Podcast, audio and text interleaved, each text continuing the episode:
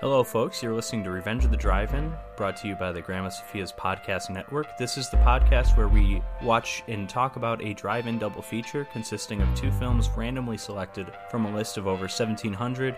Those films this week are Alfred Hitchcock's Psycho from 1960 and the 1986 film Spookies, directed by many, many people, none of whom I've heard of. And um, I'm your host, Patrick, and I'm joined here by. Jim, hello, folks. I'm back. All right, yes, yeah, so yeah, we got we got to talk Spookies. Um, we got to talk Psycho. You know, I don't want to say this is a common thing where there's like a giant discrepancy in film quality. It's obviously happened before. oh, yeah, it has. Yeah. Um, but this but this might be the greatest quality gap we've had. Oh yeah, absolutely. I think. Yeah, because I mean, Godzilla, Picasso, Trigger, like Godzilla isn't Psycho as much as I love it, and Picasso Trigger is a hell of a lot better than Spookies. Let's be perfectly honest. You know what? In in our master ranking, I would put Spookies one spot above uh, Screwballs. Yeah, I'm Screwballs, or excuse me, Spookies competes for the worst movie we've watched. I think. you know, I, I think technically, on a technical level, Killing American Style is the worst film we've done. I don't, I mean, I did that episode mm-hmm. with Sean, so I don't know if you've seen that movie. I that have, is the yes. worst movie we've done, I think, on a technical level, but it's far more entertaining than Spookies. Ghoulies is far more entertaining than Spookies. You know, all these other like Picasso Trigger, Screwballs is it's it's it's there with Screwballs. It really is. But to be fair, Psycho on the short list of best movies we've done. I would, I dare I say, number one. I would put it. Yeah, it's definitely done, up there. We've done some quality movies. We've done Aliens. We've done Audition. We've done King Kong. You know, but Psycho's great. It's Psycho. Yeah, I mean, and that's that's the great way to put it. It's Psycho. It is what it is. It's a classic.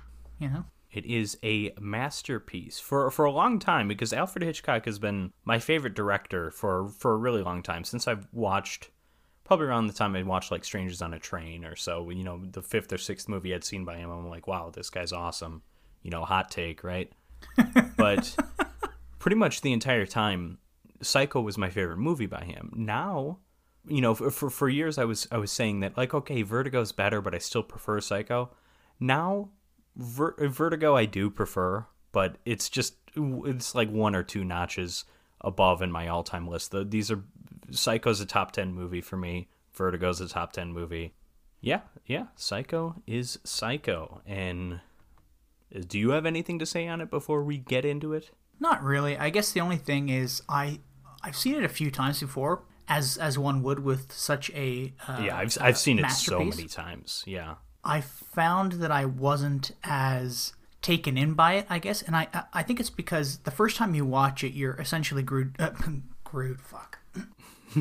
I am Groot to the screen. there you go. Yeah, yeah. The first time you watch it, you are pretty much glued to the screen. Sure. But once you know the twist, it just becomes a lot less exciting but okay. you start i find anyways that i start to appreciate the camera work more and the mm-hmm. things that the actors do in the scenes yeah i found myself enjoying this more as just on on a filmic level than i ever have before i mean i've always obviously loved the movie but the camera's moving around it's it's a really well edited film the obviously the famous shower scene is one of the best mm-hmm. pieces of film editing in, in history not not just for the time for 1960 but just ever you know yeah and you know i will say too if you're not familiar like if you have never seen psycho before what are you doing listening to us you should go watch it before you listen to us i'm not i'm not going to extend that to spookies no, no, no, no. no. listen to us without seeing Spookies. You, you'll be better off for it.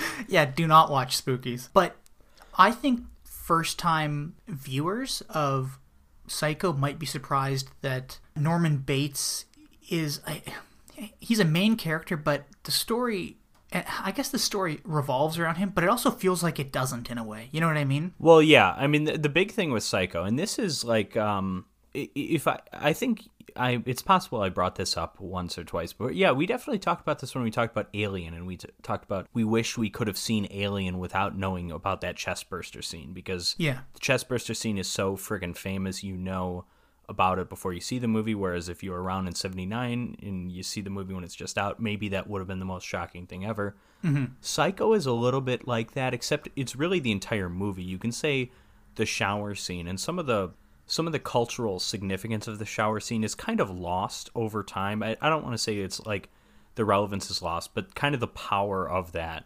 You know, that Janet Leigh is the big star and she gets killed early on in the movie. Some people say it's like 10 minutes in. It's not. It's close to halfway. It's probably Yeah. a little bit less than halfway through. Yeah, it's like 39 minutes in or something. Yeah, yeah, I was gonna say it's over a half hour in, and that, so, but like Janet Leigh, obviously, she's really kind of only known for Psycho nowadays, and then known for being Jamie Lee Curtis's mother, especially if you're a horror fan, you know Halloween, Psycho, the connection there. So, like, you watch the movie now and you don't think, oh my god, this is a huge actress. How did they kill her off so early in the movie? Because that's not shocking. Janet Leigh's stardom did not persist. You know, it's not like um, if you watch a movie and John Wayne gets killed off in the first act, you're like, holy shit, Yeah. because everybody still knows who John Wayne is. Yeah. And so that's kind of lost, unfortunately. And I think also just the the idea of like um the the, the twist really of being of like a the seemingly main character, the seeming main character being killed off relatively early in the film. People have imitated that, and even just in horror, like alone, people will talk about Scream and Drew Barrymore being all over the promotional material for Scream, the mm-hmm. trailers, the posters, all that stuff. She's kind of the big name in Scream, and she gets killed in the opening scene. A Nightmare on Elm Street, I think, is is. I mean, just talk about Wes Craven again. It's like the opening scene of that is all. It it sets it up as Tina is the main character, Yeah. and then because she's the one having the dream, but then she gets she's the first killed. So and I'm sure there are other examples, but like hell, I guess the the 2021 Suicide Squad movie was kind of like that. We we follow this like Suicide Squad team that just gets killed off 5 minutes into the movie and then we pick up with an entirely different team. Continuing with your point there, I mean, that trope, I guess, I, I guess you could call it, has been done so many times since 1960. Yeah. It's like, oh yeah, okay, I get it. You know? Everybody like- who's doing it is either paying homage to Hitchcock or trying to be Hitchcock in their own way. Not to say literally Hitchcock was the first to do it. I'm sure you, you know, I'm sure you can find other examples. There's literally thousands of films that were made before Psycho. Mm-hmm. You know, there's probably something there, but it's not stuff, you know, not stuff that I'm familiar with, and certainly nothing that has stood the test of time the way Psycho has, yeah, or and- Spookies for that matter. or spookies. And, and also- Spookies is, is a real uh, a real trend center in the yeah we we talk we we watched one movie this week that absolutely changed the fabric of horror films for decades to come and that film Yeah. is Spookies. yeah, yeah. Some say Spookies. Uh, it was the first uh, slasher movie, not Psycho. yeah. Spookies, yeah, Spookies, you know, with all its great effects work. Was well Spookies, I mentioned the Suicide Squad, but Spookies seems to be an inspiration for every other DC comic book movies, the, w- the way it's like very clearly two different films Oh, woven never into woven together and it's like all these reshoots and stuff. Like DC is following the Spookies model. Oh, that's what's wrong with their model. They got the spooky well, that, model. that itself is kind of a dated joke. Like DC's kind of course corrected, haven't they? I don't know. I don't follow this I, stuff. yeah, me neither. I, uh, I, apparently they have. I, I mean, Shazam was great. Shazam didn't have these. Sh- Shazam didn't have Spooky's problems. yes, I. and I, I mean, do you want to talk about Spooky's problems now, or do you want to wait till we get to Spookies? Let's get. To, let's wait to Spookies. Let's Okay. let's talk Psycho. The film opens with that brilliant Bernard Herrmann score. Really, really energetic, really fast paced, very aggressive strings, and we get this great Saul Bass opening credit sequence with the with the um, names flying by and all this the kind of the distorted all this like black and white. Obviously, the movie is black and white, but I, I always really liked this opening credit sequence. But following the opening credits, we pick up in Phoenix, Arizona. It is. I, I wrote down October 11th. It's, December It's definitely 11th, not. Yeah, it's, Dece- it's December 11th. I wrote down 10 11. It's definitely 12 11. It's 2:43 p.m. and the camera just is is above the buildings. It's just kind of looking at all these buildings, and then it just slowly zooms in and then enters this hotel room. And right off the bat, we get Janet Leigh in her white bra, which is this is like really racy for 1960 already. And then we get shirtless John Gavin, who um, is of course named. He's a good-looking guy, you know. Um, I don't. He's a bad actor, but he's a good-looking guy. He plays Sam Loomis, of course. Horror fans might be more familiar with that name, as that's the name of Doctor Loomis, Donald Pleasence in the Halloween series. This is where they got it from, folks. They're not ripping off Spookies; they're ripping off this other movie. and Janet Leigh, of course, plays Marion Crane. They are dating. They are seeing each other on on on Marion's extended lunch break, and they're talking about they want to get married, but they can't because Sam is in a bunch of debt. He mentions, well, we learn later he he owns a hardware store, but it sounds like he inherited it from his father because he's still paying off his father's debts. He's also got an ex-wife to pay off, you know, with alimony. So Women. know- Jeez. yeah, well, you know, and men, his fa- his father. apparently. um, you know, 1960, this type of thing. Not that it didn't happen in in the real world, of course, but this is super taboo, at least for in a movie. You know, this is we're pre sexual revolution. We're pre the death of John F. Kennedy. I just like pointing that out because that was a great moment in American history Pre uh, 9 not really 11. relevant to Psycho, other than well, it's pre pre nine eleven though. But uh, yeah, no, uh, JFK and the film Psycho are both mentioned in Billy Joel's "We Didn't Start the Fire," yeah, that's the true. ultimate boomer porn song out there. It's the for the Forrest Gump of of um, classic rock. The Forrest Gump of classic rock. Yeah. Uh, yeah, I, I, I'll take that. Yeah. Boom, boomers love their "We Didn't Start the Fire." It's like it's it's it's a terrible song. All he's doing is listing things. He's not saying anything. My mother told me the craziest thing about that song. okay. I, I guess it's not really uh, necessarily about that song, but uh, she said that she was dancing to that song in clubs in Kingston, Ontario, wearing.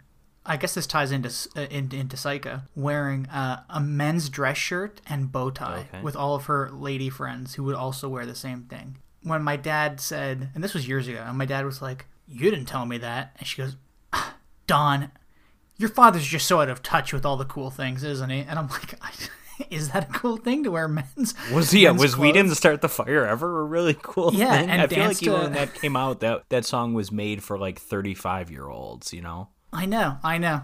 Yeah, like Billy Joel she used to wasn't get down hip to it in with the, the, kids. Anyways, so so Marion heads back to her office.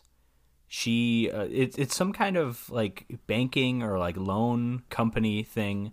She works with Patricia Hitchcock from Strangers on a Train, who's funny in kind of a small role. This is also where we get our Alfred Hitchcock cameo. We get it out of the way really early on. He's just kind of outside the the building. He's just standing there. Alfred Hitchcock, because he's famous for his cameos, he always wanted to have the cameo relatively early in the movie, uh, definitely in the first half, because he was known for that and he didn't want people distracted like looking for it during like important scenes and stuff which is probably really really smart. And this is one of the earlier cameos in his movies at least that I've seen. He's he's like the first thing you see in North by Northwest so because he misses the bus like right when the opening credits end. But other than that oh and I guess the birds he's like one of the first things you see also but North by Northwest, Psycho, and The Birds were three consecutive movies for him. So he was on that really early cameo kick from 1959 to 1963. He beat out Stan Lee by like 50 years.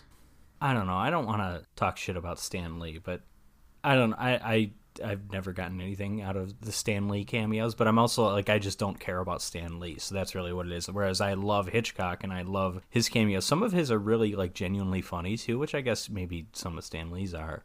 But like there's there's a great one in, in Lifeboat, and this one was one that I was really curious how they would squeeze Hitchcock in there because the entire movie takes place aboard a boat that like nine or ten people are on.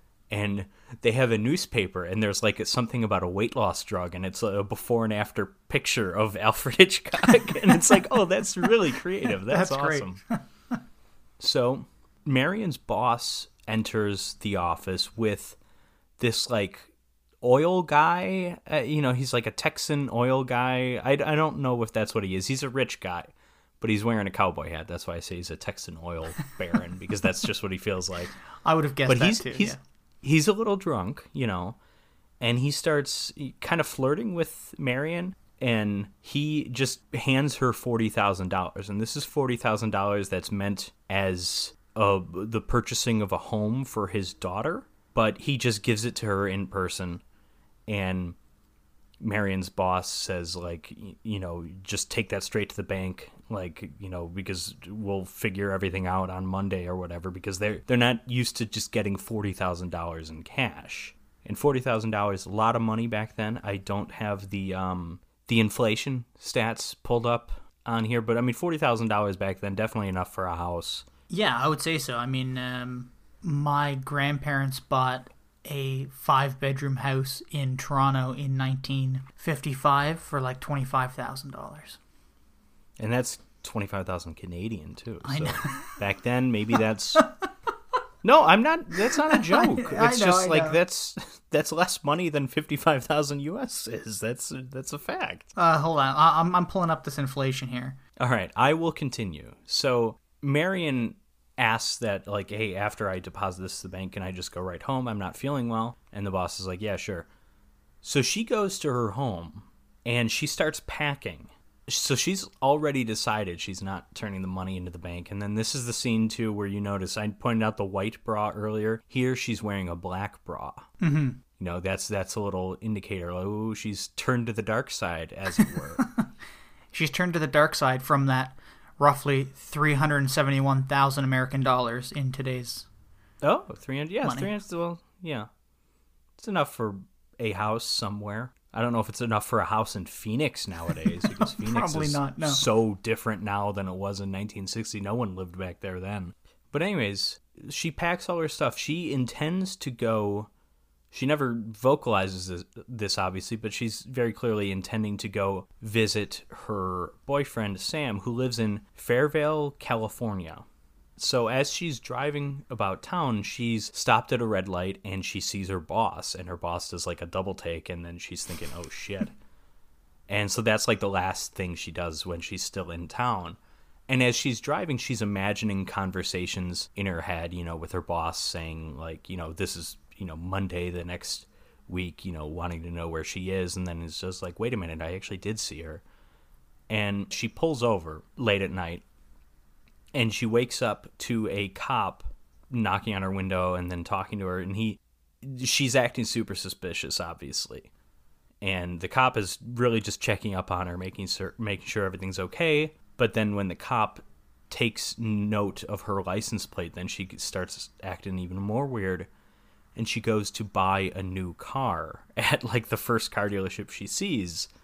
And the cop has followed her there and is just watching her from across the street and I love the scene with the cop too, like how because he's got those like aviator sunglasses on, right? Mm-hmm. And all the shots of him just talking to her are super close on, and he's just looking at her, and she's like, and it's like intimidating. It's genuinely intimidating. It You're is, yeah, imagining yeah. that from her scenario, from her point of view, and he's just like you can't see anything in his eyes. Yeah, but I also like that with those aviators on, he looks like he's not he's he's not taking any bullshit. You know what I mean? He can smell her a mile away. Oh yeah, yeah. Yeah. He's. I mean, but then I also love the reverse of her, and she's like wide-eyed and like Terrified. Not, innocence. Innocence not the right word, but yeah, terrified, intimidated, and it's just that the back, the back and forth, the way the camera cuts, it's just like the, this. It makes you kind of anxious for her. And at this point, she's not a good person, but like you know, this is who we're following on this journey.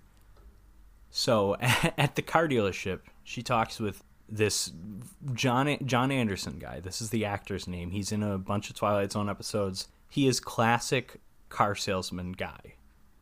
This is if I'm making a movie in the 50s or early 60s, this is the first guy I turn to for a car salesman or a salesman type. Oh, Because absolutely. he's just like the perfect the way he talks. He's just got this like I could maybe see him being like a playing like a baseball announcer too. Mm-hmm. You know, but yeah. he's just got there's like something kind of fun about him just the way he talks it's it's great she so she's trying to buy her car and she's basically trying to go as fast as possible. She's like, "Listen, I'll trade in my car and I'll buy this one. Like, how how much would you need from me?" And he's like, "Don't you want to take it for a test drive?" And she's like, "No, just so." So I think I think she trades in her car and pays seven hundred, I believe. Yeah, yeah. Then as she's purchasing the car, this is when the cop actually enters the parking lot.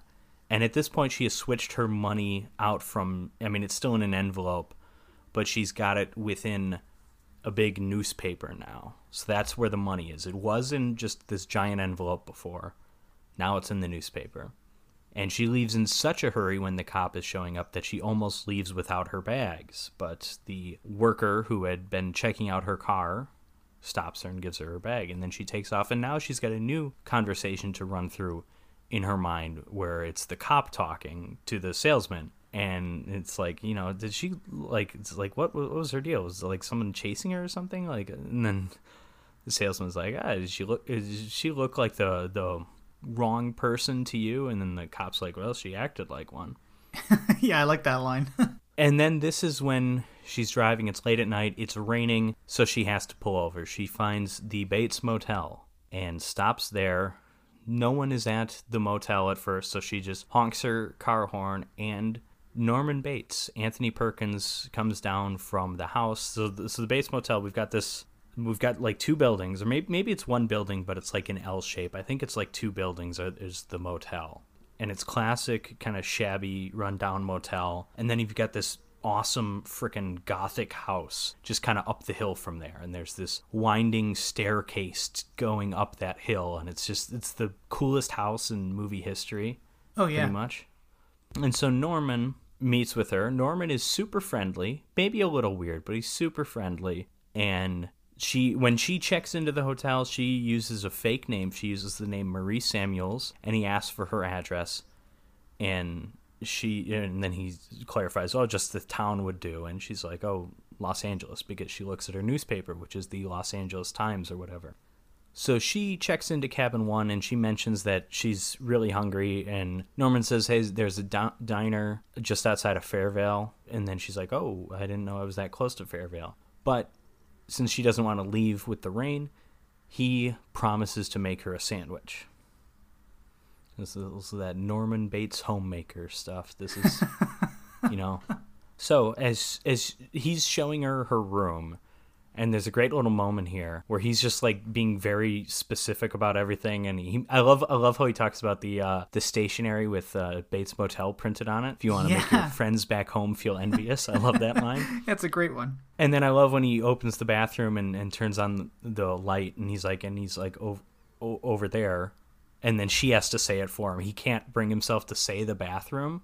And I love that because it's like you know, because obviously we learn soon enough. We learn like just in a minute here that Norman has this like overbearing mother, and I love that this this is such like a think of the movie Carrie or the novel Carrie, and Carrie's mom is so like religious and, and overbearing and and just crazy, and that like even normal everyday things like um anything involving the body is like considered unclean or something and you kind of get the impression that's what norman is like that he was brought up to be proper and and and it's also probably he's intimidated that it's a woman and a beautiful woman at that mm-hmm.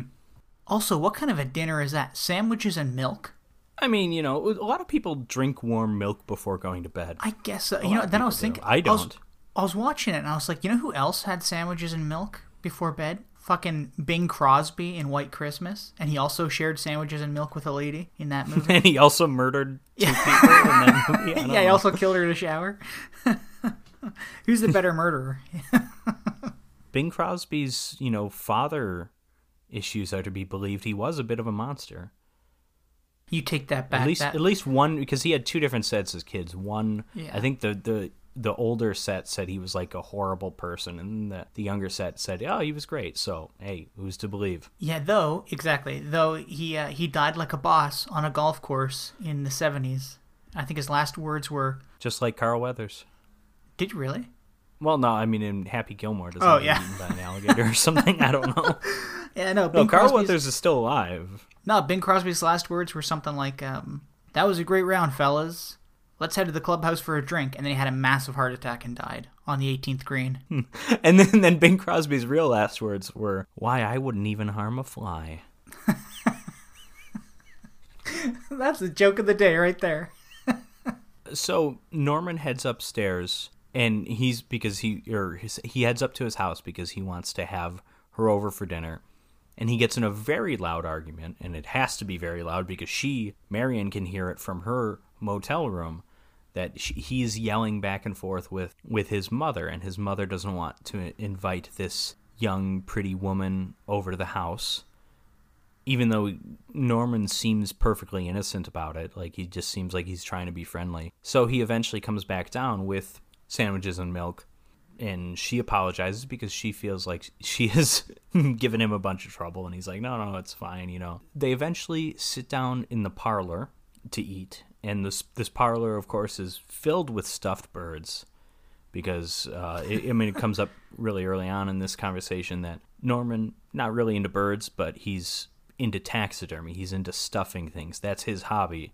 We learn soon enough it's he doesn't really have other hobbies. It's he doesn't have friends because he has the famous line "A boy's best friend is his mother," which is you know great stuff. And I just I love this scene. I love this entire scene of dialogue between the two of them. It's so friggin' awesome. This is probably my favorite scene of dialogue in any movie. You said in an episode we did, I don't remember if it was a commentary track or uh, just a random episode. Check out our Patreon for those commentary tracks, folks. But you said that Perkins does a really good job at playing creepy and, and like deranged. I don't remember ever talking about Anthony Perkins in any of our previous episodes really? or commentary tracks. Really? Because a cycle came up somewhere and you said that he does a really good job at playing like like both this kind of well-meaning sort of thing, but deranged at the same time, oh, like like okay. quietly insane. Oh yeah, I think um maybe it was maybe with like Hatchet for the Honeymoon because that has some psycho similarities maybe, or maybe with um no probably with Betsy Palmer in the original Friday the Thirteenth because she kind of has that where she seems like sweet and motherly, but then just flips a switch and she's you know crazy mode. But that's where you really start to see that in this scene, especially when oh yeah, um, when the the um, when his mother, this invalid, yes, yeah, is brought up. Yeah, the mother is brought up, and he mentions that she's sick, but then he clarifies, oh, she's not like ill. He he's like it's she's just, and he's implying that like she's senile or some kind of like a little yeah. a little kooky, a little crazy, and then Marion, be trying to be, you know, nice and friendly, mentions like, "Well, you know, have you maybe you should take her someplace?" And that's where that shift really is. Mm-hmm. This is, and then he he starts. You, know, you mean an institution, a madhouse, and he goes on and on. And what I love about this scene too, there's so many things.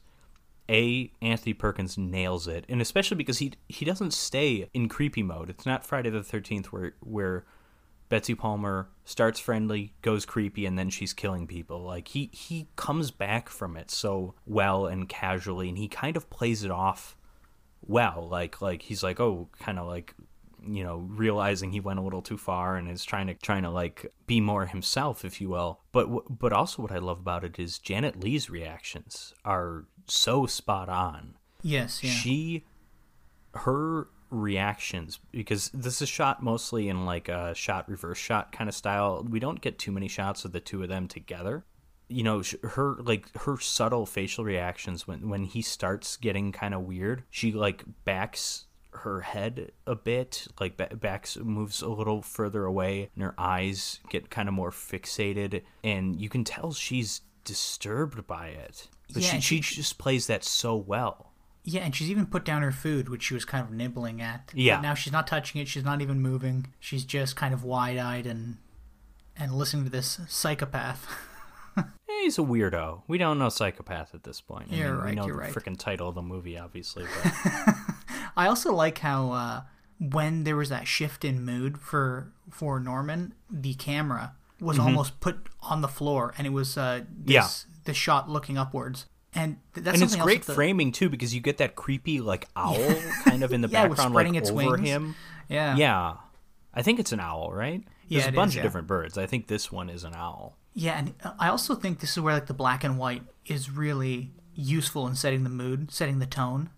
Yeah, Um, the lighting is perfect. This has a very noir type feel. I wouldn't by any means call this film a film noir, but it kind of has that look to it. In- Mm-hmm. Yeah, in, in yeah. scenes, and this one especially. This one most note noteworthy. Lee. That's not a word. I'll allow it.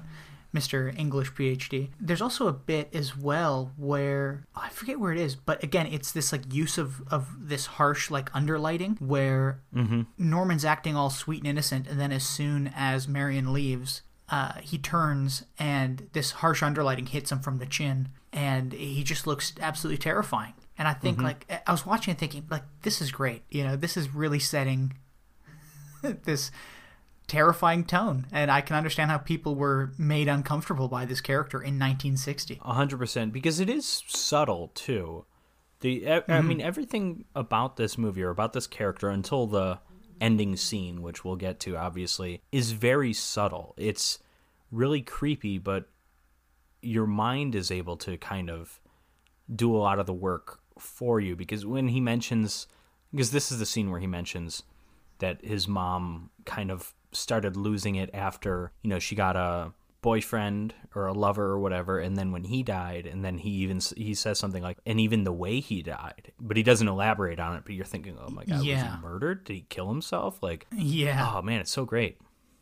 And I love the dialogue, like uh, the dialogue in this entire scene. Like we mentioned, the, the, there's the there's two really famous lines in this one, and there's the obviously the boy's best a boy's best friend is his mother, and then the other one, the one that I is like one of my favorite film lines in history is when he this is when he's starting to kind of realize that he went a little too far in his you know talking about his mother, and then he starts he leans back and starts being more casual and he's like well you know she she just goes a little mad sometimes. We all go a little mad sometimes. Yeah and that was a great delivery. Also too as as weird as this entire thing is this little speech that he's given has convinced Marion to go back and turn herself in or you know d- d- turn the money back in because she kind of realizes like she says like uh, referencing something he said she realizes like oh you know I stepped into one of my private little traps and I need to get myself out of it. And a- as she's saying goodnight to him she she mentions that she's got a long drive tomorrow morning back to Phoenix. Well and he also she also says you know because when he says in goodnight miss and then she says crane. And then when she leaves he goes back and looks at the little ledger and it says says Marie Samuels from Los Angeles and he Yeah. kind of like laughs a little bit and then oh man this scene is great too and this this is so this is the first real big transition of the movie because this is the first scene of the entire movie where we are not following Marion Marion is gone. We are now following Norman. And after 20, 30 minutes or so of Janet Leigh being constantly on screen, this is such a harsh but like engrossing transition where we're, suddenly we're following him. And we are literally following him as he moves around. And he starts peeping on her because he picks up this one photo of a bird and, and he's got a little peeping hole to look into room one where he sees. Yeah. Janet Leigh taking off her clothes, getting ready to shower. And it's just so creepy. And then he like goes up to his house, and we're just following him. We're not really sure what he's doing. Like at, at first, okay, oh, he's being creepy, obviously with the peeping. But then he just goes up, goes back to his home, and it's like, okay, you know, maybe he's fought off some of his darker urges. You know, that's kind of what it appears to be for mm-hmm. for a minute or two. Meanwhile, Marion takes a shower, and I want to point out this, of course, and I'm sure people have talked about this, but the movie's called Psycho, right? Yeah Okay, thank you for eventually answering that. Sir, i was like am i Um, supposed to answer that well, it's it's rhetorical, sure, but whatever. Yeah, the movie's called Psycho, right? Okay, it's named after Norman Bates because Norman Bates is a psychopath. No, Marion is the psycho. She steps into a shower before she has turned it on and then turns it on. That water is going to be freezing cold. You have to be a psychopath to do that, right? absolutely i'm not insane i i turn the shower on i wait till it gets nice and hot and step on in Yeah, you you give it a minute. I mean, my my shower at home is like, oh, I have to give it like six minutes. It takes forever, but like, I don't know. This is a shabby motel room. There's no way it's got like instant heat. Well, also, I also want to point out she ripped paper up and then flushed it down the toilet as well. And That's I'm like, right, that's I'm like, who does that even? Just put it in the Well- trash. Well, but technically her paper is incriminating. Yeah, you're right, but I, I And, and I said incriminating, like in like combining incriminating and, and intimidating. But no, it's incriminating because it's she um subtracted seven hundred from forty the forty thousand. thousand. Yeah. So I can understand not wanting to leave that in the garbage. I guess. Which also, I guess, should we also mention? I'm sure everybody who talks about Psycho mentions this, but I guess this is the first. First On on-screen toilet fl- flush. Yeah, but I- I, re- I was reading about it earlier, and it's apparently in North America. So Yeah. perhaps they filmed toilets in, in the in the UK. But no, and this is is this is noteworthy too because Hitchcock apparently fought like crazy to make sure this scene was not cut from the movie. And you think like, okay, wh- why is it a big deal? And but Hitchcock was 100% right and he's like, no, no, no. It's essential to the plot. You need to see that she flushes the toilet here. Yeah. And tries to get rid of this, and I think that's also kind of why he put it in there. He because Hitchcock was always pushing boundaries for one thing or another, whether it's sex or violence. And I think 100% he just put the, this in here to be like, hey, I want to show a toilet flush. And like, let's, let's write it in so that it's essential for the movie, for the plot. And it worked. By God, he did it. well, he also fought hard for the shower scene, obviously, and um, for the opening scene of. Uh, uh, oh, the the, Marion br- and, the uh, bra. yeah. yeah, yeah. Yeah, because for 1960, you see an awful lot of Janet Leigh. And then obviously this shower scene that's about to come up, fully naked woman, very, very clever editing, very clever blocking so that we don't really see nudity, but we come awfully, awfully close to seeing it. And yeah, that's, that's, I mean, we'll just talk about this scene. So this is the shower scene. A figure in women's clothes pulls the curtain open, pulls up a knife, and starts stabbing Marion as she screams and screams. And it's th- this is obviously where the music is going really hard. It's just nothing but really high pitched strings, unforgettable music, obviously. And the scene is so great. It's so perfect, and we have all these edits. And I think it's a basically a body double uh, the entire time, except for when we see the face when she's screaming. But I'm I'm not sure. Yeah, there's But- some discrepancy on that. Apparently, Yes, th- there's the actual all sorts of discrepancy on this this scene. I I know there's an entire documentary on just this scene alone because it's arguably the most famous scene in movie history. I mean, it's literally just known as the shower scene. How many other movies yeah. just have a name like that? You know, have a scene like that. The crop duster scene in North by Northwest, maybe. What else you got? Uh, the Here's Johnny scene. That no one, no one calls it the "Here's Johnny" scene. No, is- right. no one is. I mean, someone has. Well, first of all, the shine. The to be perfectly fair, the best scene Blood of The. Shining is the blood is the elevator. bathroom scene. Oh, oh yeah, that yeah, yeah. That that is easily the best scene of The Shining. What else? Yeah, I mean the, boulder scene, Raiders of the Lost Ark. I don't know. There's maybe a few others, but it's the shower scene. That's like it's like a proper noun. You know.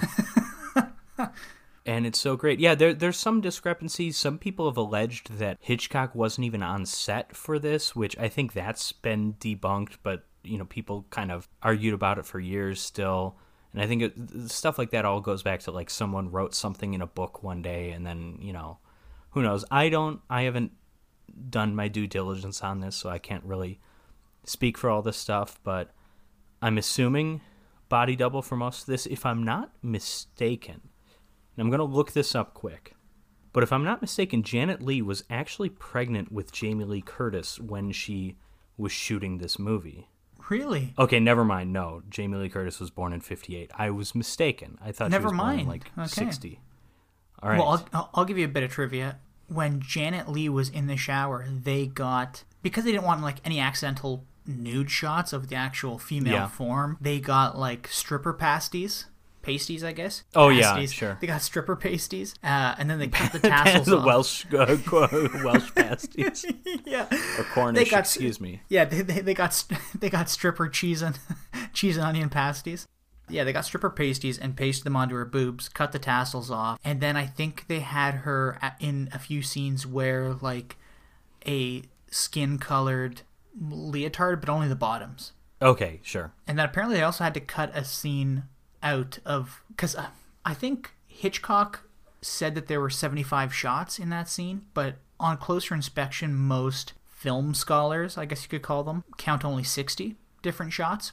Well, yeah, and now when you say shots, I assume you mean like edits, basically, because because if you think of it, there's like probably four or five different camera angles, maybe even a little bit more than that. So it's not like each one of those is necessarily a different shot. It's it's like um, every edit cuts to something, but it could cut to something that you know we've already seen something from that angle, which was technically the same shot, but I guess we're talking edits. Basically. I think it's all technically different shots because in every shot there's a different thing going on. So it might cut back to like her stomach, let's say, but in the the first time you saw yeah, her there's stomach, the great shot of the knife not going into her stomach, but like next to her stomach, and that's a, a really quick cut, and that's like when this movie came out, people were so convinced of two things that a they actually saw nudity, mm-hmm. i.e., nipples, and you come very close to seeing it, but you don't see it, and then b also that you actually see the knife penetrating the skin, and you obviously don't. But just the incredible editing and the quick editing it just it convinces you that you do see more than you actually see. Yeah, and- and texas were, chainsaw massacre has that kind of thing all over that movie too. That's another wonderfully edited movie. This scene, uh, this shower scene in particular, you were supposed to see either the stand-in or the actress's bum, but that had to be cut okay apparently. So that would have brought it up to 61, or perhaps there were Well, like how five, many ass five shots different. exactly. I mean, perhaps there were five different ass shots. 15 you said 75 oh yeah, that's right, 15. Damn it. this is like an entire different edit of this scene that's just a lot more awkward and just Bring out the Hitchcock edit. release the ass cut Release the ass cut. So, anyways, this scene concludes with Marion slumping to the ground, sliding down, reaching her arm out very slowly, very lackadaisically because she's dying. And this woman turns and walks away. Never see the face, obviously. And then Marion falls, collapses, and falls into the shower curtain and like leans over and falls onto the floor. And then we get a crazy shot too of um, it starts on her eye, and it seems like it's just a photograph because it's so freaking still. Mm-hmm. But then very very slowly the camera starts moving away, and you realize it's a, it's a shot, and it's so insane. Then and then you see some like water dripping down, and it's such, such a crazy shot. It's so great. And then while this is happening, we hear Norman up at the house yelling at his mother. He's like, What have you done? Oh my God, there's blood everywhere. And then Norman comes back down to the bathroom or to the shower, sees this all, covers his mouth in disgust and fear, and then starts cleaning up. This is really great. He brings out the mop, he pulls the shower curtains out to put the body in there and wrap her up. He cleans the bathroom rather thoroughly, except does not get the one little piece of paper that did not make it down the toilet that says 40,000. Mm-hmm. Later on, we learn that he changes the beds once a week. You think he would have just stumbled upon that because he's been in the room later, but whatever, you know, it's a movie. Idiot. And this scene is so long. It's it's really really detailed in what he d- does. He checks all the drawers. He, you know, after he stuffs Marion into the trunk of her car, he goes back for one last look and then finds the newspaper, the newspaper where she has all the $40,000 or I guess $3300 or thir- $33,000, excuse me. And he, and then he picks that up and he puts that in the trunk as well. And then he pushes. Well, he he takes the car out to a swamp. $39,300. Yeah, sorry, fuck off. Um, listen, I don't have this. I'm not looking at my notes here. Um, but then he puts the car in neutral right next to the swamp and then pushes the car in. And I like this scene too because this is um, This is a the great car scene. the car starts sinking, but then it kind of stops, and he starts like nervously like, is he eating something or is he biting his nails? He's doing something. I, I think he's like he- popping like candy or something, right? Or gum or something. Well, he later on he's eating. I think it's candy corn because I, I looked. It looked like candy corn on the bag with a K for candy and a K Gross. for corn. He So it's really like some kind of psycho. candy. Candy corn's great. Shut up. I don't know how widely available it is in December. But hey, you know it's it's California. They have different seasons there. Maybe they have can- candy corn grows year round in in uh, Fairvale. But then after the car stops a bit, then it finally sinks to the bottom. And I will just say that this last 20 minutes or so, from the conversation in the parlor through the shower scene, the famous shower scene, through the cleanup into the car in the swamp, this might be my favorite 20 minute or so, 25 minute, however long it is, just stretch in film history. It's so friggin' good. It's so compelling. Even with the him peeping and all that stuff between the um, conversation in the shower scene, it's so friggin' great. Anthony Perkins knocks it out of the park. Janet Leigh knocks it out of the park. Hitchcock, all of Janet Leigh's body doubles, everyone's great. Bernard Herrmann, obviously, the music in this entire movie is incredible, but the shower scene is definitely the most memorable. Yeah, I totally agree. It's all uh, it's it's entrancing when you're watching it. it. That's how well it's it's all done. You just cannot take your eyes off of the screen while it's happening. Right. It's the opposite of Spookies, where I fell asleep watching one night. And then, I mean, I did watch the entire thing, but I will get to this in Spookies because we've we've talked about you know screams in horror movies. I've pointed this out with Mark Patton in Nightmare on Elm Street 2. I've talked about it in some of the Friday the 13th movies. We definitely talked about it with Samara Weaving in Ready or Not. A great scream in a horror movie is really important. Janet Leigh obviously probably has the single most famous scream in screen history in this movie when she turns after the curtain has been pulled back. Mm-hmm. And then we have the lady at the end of Spookies, which has one of the worst cinematic screams ever. I actually like when I fell asleep to the movie, I woke up at that ending scene with the zombies because it sounded like a record scratching. It just sounds so bad. It's just the worst Yeah. sounding scream. It's If so you bad. notice, if you notice, all the screams in that movie are like dubbed. Did you notice that? Well, there's so much dubbing in that movie. I don't know. Anyways, so back to Psycho. The movie has again shifted because now we are no longer obviously following Marion. We're not even following Norman at this point. So we meet a couple of new characters. Well, I guess Sam isn't new. We reconnect with Sam and we meet Marion's sister. What's her name? I have it written down somewhere. She's played by Vera Miles. isn't it? Isn't it Lila? Like Lila, that's right. Yeah, she's named after the Oasis song. Um, up. She shows up at Sam's hardware store in Fairvale, introduces herself because they've never met before. Because again, going back to the Sam Marion relationship was kind of scandalous. You know, they don't introduce me to your parents type thing because they're not married and they're fucking. So, um, but Lila, Lila says like, listen, just where is Marion? Like, we haven't seen her. I know she's here with you. Where is she? And then he's like, oh, I haven't heard from her either. Like, I, I don't know. Because obviously, and Lila correctly assumes, of course, that Marion was going to come to Fairvale because she was on her way. She almost made it. She's like 15 miles from there, 10 miles or something. And then we meet a new character, a private investigator hired by, I guess, the Texas oil baron, because they, they don't want to pre- press criminal charges. They just want the money back but he is Arbogast is his name, and he has followed Lila to Fairvale, and he introduces himself, and I love how he's introduced. It's like just some kind of weird close-ups, and he's just kind of this. This feels very film noir-ish, like because he's wearing the the hat too. He's Yeah, yeah. he's very hard-boiled detective looking. And he's played by Martin Balsam, who I've seen in a bunch of stuff. He's in Death Wish 3, he's in The Twilight Zone. He's a good actor.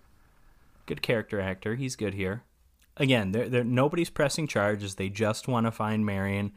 They just want to find the money. No one has reported a missing person because so far, you know, they're they're not getting the police involved. Arbogast basically ensures them like, hey, like let let me run this thing. You guys don't know what you're doing. I will go investigate. And he goes basically from house to house, or not house to house, I guess, like hotel, bed and breakfast, like all these different places. Yeah. And eventually he finds the Bates Motel. It's like the last place he checks. Well, it literally is the last place he checks because he never leaves. he, he almost he, he almost didn't find it because the light is off. And the whole thing with the Bates Motel is it used to be next to the highway, but then the highway got moved. So it is kind of in the middle of nowhere. And Arbogast starts talking with Norman, mentions obviously who they're looking for, shows him a photo. And Norman, he, this is where he's eating candy corn. He's, again, very friendly, but he's he's also a little awkward. And at first he's like, oh, yeah, you know, no, nobody I've never seen her. No, no one's come by here for weeks. But then he starts contradicting himself in a few things he says, and Arbogast picks up on that. So eventually he's like, "Oh yeah, no, no, she was here." And like, "I'm sorry, I wasn't lying to you. I just have you know trouble remembering things." And, and Arbogast seems to buy that. And at this time, Yeah. there's obviously not suspecting murder. I don't know what they're suspecting. Later on, when um, Sam is talking to Norman, he suspects that he has like hidden her away, and um, I think I think right now they they suspect that Norman has been paid off to keep quiet about yeah, yeah, yeah. About her being there, and then later on they suspect that he's killed her and taken the money. And this is again Norman being friendly. He mentions like, "Hey, you know, nobody's here. I was about to go change the sheets. I do that every week, whether anyone slept in them or not. Why don't you come join me?" And he is he, back to his like charming self. Arbogast turns him down, but he notices a figure up in the window of Norman's house, and he's like, "Who is that?" And Norman's like, "Oh, that's just that's my mother. She's sick. She won't be able to talk to you."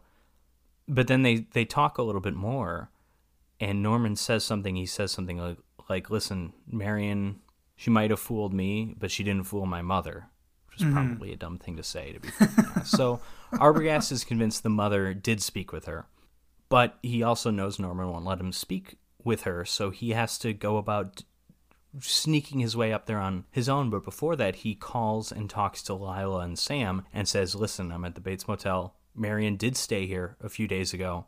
and she must have talked to Mrs. Bates. So I'm going to go talk to her and see what's up. So he sneaks into the house. He's being all stealthy, like walking up the stairs. And then I love this scene too with the uh, creepy shot of the door just slightly opening, door just moving ever so slightly. And then we get that great overhead shot of the woman coming out of that room at the top of the stairs with the knife in hand and then stabbing Arbogast. And Arbogast falls down the stairs in, in what's admittedly a very weird shot. Um, it's it's like a they did like a green screen thing. It's very very odd. But he's falling down the stairs. He's falling back down the stairs, but he's still like on his feet. Yeah, all the way to the bottom. And then the scene ends really cool. Like with we get like a big, you know, a full stab, like the arm pulled all the way back. That's pretty awesome. yeah, and the other thing that was great about that scene is how fast the mother ran out and stabbed him. Like it was just it was just it was like a split second. You know, I, it's mm-hmm. almost like you weren't even expecting it. So after this, Sam goes out to the Bates Motel. Well, first Sam and Lila talk, and they decide that one of them needs to stay there in case Arbogast does show up. So Sam goes out to the Bates Motel, doesn't see anybody, and starts honking the horn and yelling out Arbogast's name. Norman, meanwhile, is over at the swamp because he has just been burying Arbogast's body, and he just kind of looks back all sinister like, and he's like, you know, he's in no rush to help Sam, obviously, but obviously the the swamp is relatively near the motel because he can hear all that nonsense going on. Sam also sees a figure in the window, an old lady in the window. So Sam and Lila eventually talk to like the local sheriff, who's played by the old guy that gets murdered in Turner and Hooch. Apparently, he never looked young because this is like 30 years before Turner and Hooch, and he still looks pretty old here. And they have this long scene of ex, uh, I guess it's exposition, but they're talking about like what's going on, and then at the end of the scene, it, it's revealed, or towards the end of the scene, that whatever happened, Arbogast did not see. Arbogast and Sam did not see Norman's mother because Norman's mother is dead and buried. And then I love I love the addition of um the cop of the sheriff's wife, and he's like, she's like, yeah, I helped Norman pick out the dress she wore, periwinkle blue. like I love Yeah. that like little addition. It, it gives you like small town sheriff feel. You know what I mean? Yeah, this is this is not Phoenix. This is small town Turner and Hooch sheriff with Sam and I almost said Sam and Diane like in Cheers, but Sam and Lila here. So yeah, and obviously the sheriff is like, listen, what you need to forget about like the money and just file a missing persons report, get the police involved as soon as possible to figure everything out. So the sheriff, we don't see it, but he mentions the next morning to them that he did go down and talk to Norman and, and he basically didn't get any more information than what Arbogast told them. So then Sam and Lila concoct a plan where they go to the Bates Motel. They're going to be husband and wife, and they're going to try and figure out what's going on. And again, they kind of suspect maybe Norman's being paid off. They don't think murder right off the bat, anyways. This this scene's really weird too because we've we've seen the other scenes with Norman where at the very least he's uh, he's been friendly and here he's not not really he's just like not having it but it's also like sam is being weird and kind of mean and rude and Yeah. um norman checks them into a cabin very far away from cabin one but when he's like hey let me help you get your bags and he's like i haven't got any and Norman, so right off the bat norman's like okay this is weird he's suspicious Arbogast must have said that she stayed in cabin one or something because they know she stayed in cabin one. yeah, I he guess. did. Yeah, yeah. He's like, I even know what cabin she stayed in.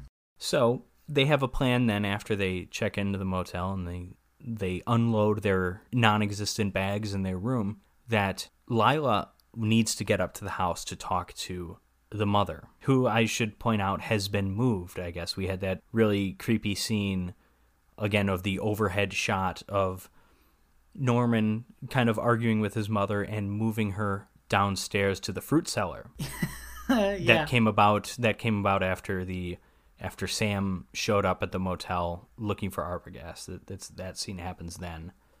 And that, that's also worth pointing out, of course, because the the sheriff had been in Norman's home most recently. You know, when, the scene that we didn't see, mm-hmm. Norman Norman let him in and was being perfectly normal, I guess. So Lila needs to get up to the house. So Sam is going to dis- distract Norman. And Sam goes to Norman's office, starts talking to him, and he's doing all the talking. He even points out, like, isn't it supposed to be the lonely people, like the people who are just out in the middle of nowhere and never see anybody that should do all the talking? And Norman's just like, man, whatever. Like, he just doesn't give a shit. I love it. Yeah, and, he, And, he um, plays I don't give a shit really well. Yeah. Like, I want you out of here. I'm annoyed with That's the vibe he's giving off. I'm annoyed that you're here. Mm-hmm. Yeah. And Sam is in full on like tough guy mode. Like he's he thinks he's so cool here. He thinks he's so intimidating and Norman's really just like, yeah, whatever. He reminds me a lot of of Riker from Star Trek for some reason. you know, like he's just getting loud. and he's like Is that- is that leaning on the Riker table. does? I don't know. Yeah, that's what he does. He just gets loud and leans on the table and yells. But I like Riker a lot. So Lila sneaks into the house. She's looking all around. She's looking up at uh, the upstairs bedrooms, and she finds basically a little child's room that appears to be untouched since Norman was a little kid. You know, it's got like toys and stuff, and it's really weird. And then he also finds the master bedroom where there is a mark in the bed from like someone sleeping there. This is obviously a very old mattress if it still leaves a mark like that, but that makes sense. Maybe it's memory what- foam. They didn't have memory foam back then. Also, memory foam, it, It bounces back. yeah, that's the opposite of memory foam. The first time I ever slept in a sleep number bed, I was at uh, an aunt and uncle's house, and I put it on zero just out of curiosity. Like, I'm just curious what would happen. And I had an amazing night's sleep, and I woke up and I was like, the rest of the bed was above me. I was like Johnny Depp in A Nightmare on Elm Street being like sucked in. It was awesome, though. Shit. That sounds awesome. Maybe next time I'll try a hundred. I say that's the first time I slept in a uh, sleep number bed. I believe it's the only time. So Norman eventually realizes that this conversation is not, you know, going so well. This conversation with Sam, and he's like, because Sam is like, you know, hey, what? Sam's still going on about the money, and I love that because Norman at no point knows what anyone's talking about when they're talking about the money, and that's just kind of Yeah. great. But he's like, oh, I bet you ex- exactly what you would want to, exactly what you need in your life is to is forty thousand dollars to open up a new motel near that uh, freeway, and he's just thinking like, what the fuck are you talking about? He's like, But okay. eventually he he's he's like, wait a second, where's that girl that you're with? And so they fight, and Norman knocks him out, and then Norman runs up to the house. While this is happening, because he he checks upstairs first, Lila hides like underneath the stairway, and then she's like ready to like go leave, but then she notices that downstairs there's a there's a door. And so she follows that into the fruit cellar where she finds Mrs. Bates.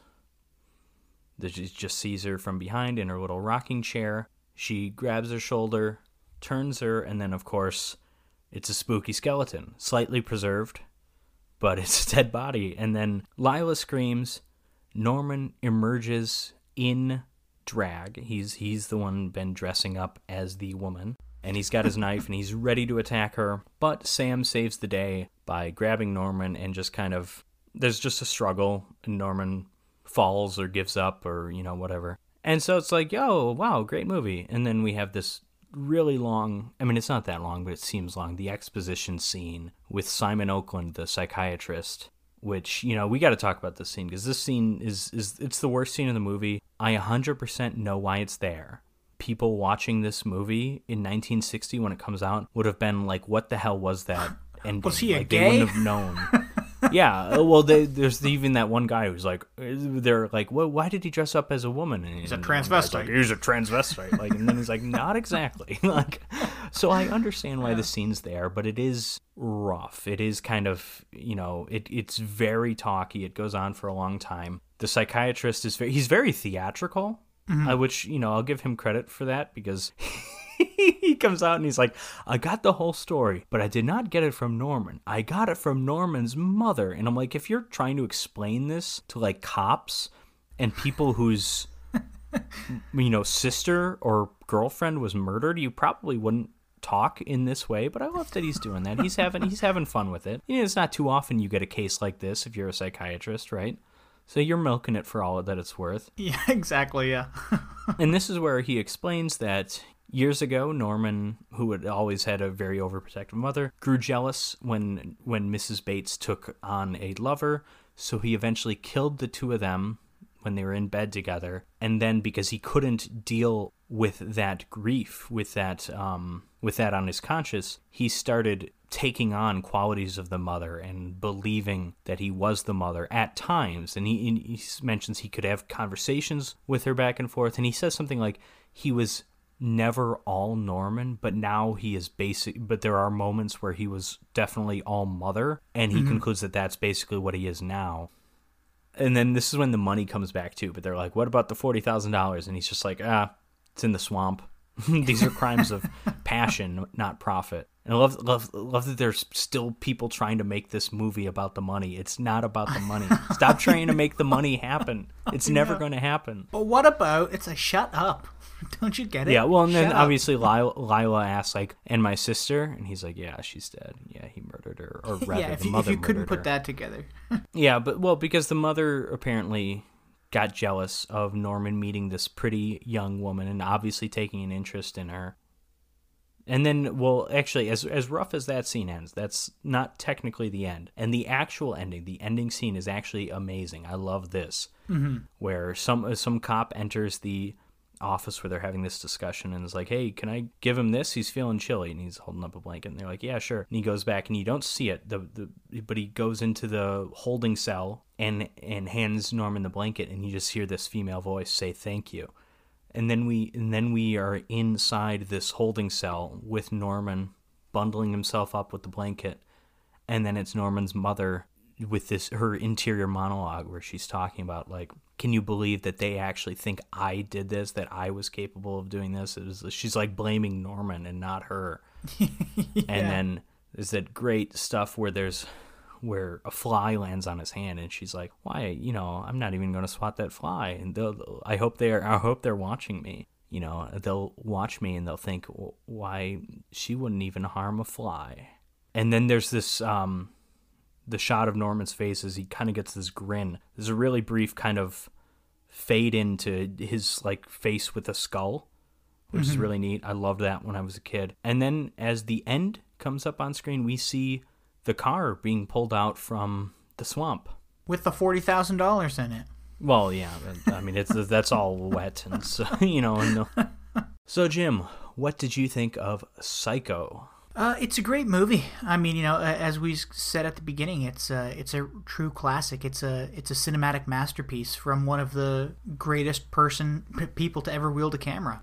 The thing I think it suffers from is once you've seen it once or twice. I mean, it, like it, it's still an exciting movie to watch, but once you've seen it once or twice, you know what's coming. You know, if I could somehow That's true watch... of any movie, though. Yeah, well, except uh, except like I love rewatching a movie like Hot Fuzz. Let's say that's one of my absolute Okay. favorite movies to rewatch. I could do it time and time again. Stuff like Lord of the Rings, stuff like that. But Psycho, the big draw for Psycho is the twist, the shower scene. Yeah, I understand, but I also think, you know, a great twist ending, the best twist endings, a la The Sixth Sense or whatever, they make you want to rewatch the movie, and I think that's what Psycho does. If if we look at the twist as in not just that Janet Leigh gets killed, but the twist as in Norman has a split personality and is acting as his mother when he kills people, which that's really the twist because we we the entire movie are led to believe that he and his mother are different people. Mm-hmm. You you know, so if that if you view that as the twist, then that makes the conversation scenes, all all of his like little lines and kind of subtle hints at it, all the more thrilling, all the more rewarding. I think so. I I think that twist makes me want to keep watching the movie. I understand the Janet Leigh thing, which to be perfectly honest, I knew about the shower scene before I ever saw the movie. Psycho is one of the movies. Psycho is above all other movies the movie that I would have loved to see, knowing absolutely nothing about it you know but i knew about Yeah. the shower scene. I even knew it was chocolate syrup and you know that they use for blood. And, you know i, I wish because because you are so into that $40000 thing and, and then just the movie takes a harsh left turn and then the money just isn't important anymore and i wish i could have seen that truly been engrossed by that story and then had the rug pulled out from under me. It's like audition you know mm-hmm. a little bit. I mean it's not as extreme as audition but it's kind of like that Well, yeah, and I mean, and uh, you know, at the end of the day, it, my complaint there, or my wish to have to be able to watch Psycho with fresh eyes every time, is a minor complaint because I don't have any complaints about the movie, even some of the acting.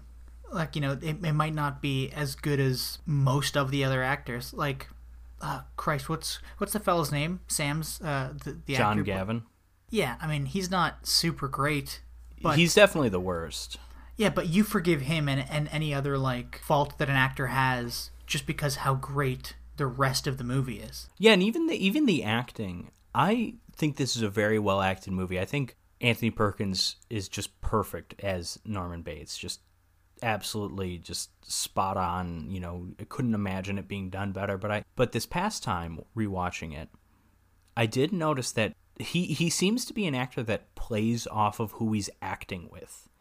Cuz his mm-hmm. scenes with John Gavin are not nearly as good as his scenes with Martin Balsam and especially the scene with Janet Leigh, which is, you know, the shower scene's a classic. That conversation in the parlor is my favorite scene. He is so good. And in there you could say Janet Leigh's playing off of him too, because she has the you know, the facial reactions to his weirdness and everything. But I love how natural he is, natural and awkward, and he is with um, Martin Balsam. Where at that point you know he's hiding something, but he's still playing it as cool as he can. And then the scenes, the scenes with um, John Gavin, which it's just a couple of them and they're not too long, are just not as good. And and some of that maybe J- John Gavin kind of sucks. But yeah, I don't know. Yeah, I mean, I definitely agree with you. And Anthony Perkins is such. When you're done watching the movie, you almost want to see just more shots of him. You know, just more stuff. I don't know. I just wish there was more stuff from that movie. It now. It's also funny that they waited till after Hitchcock died to start making sequels. I guess. I mean, that's not a coincidence. No, that can't absolutely be a not. coincidence. Absolutely not.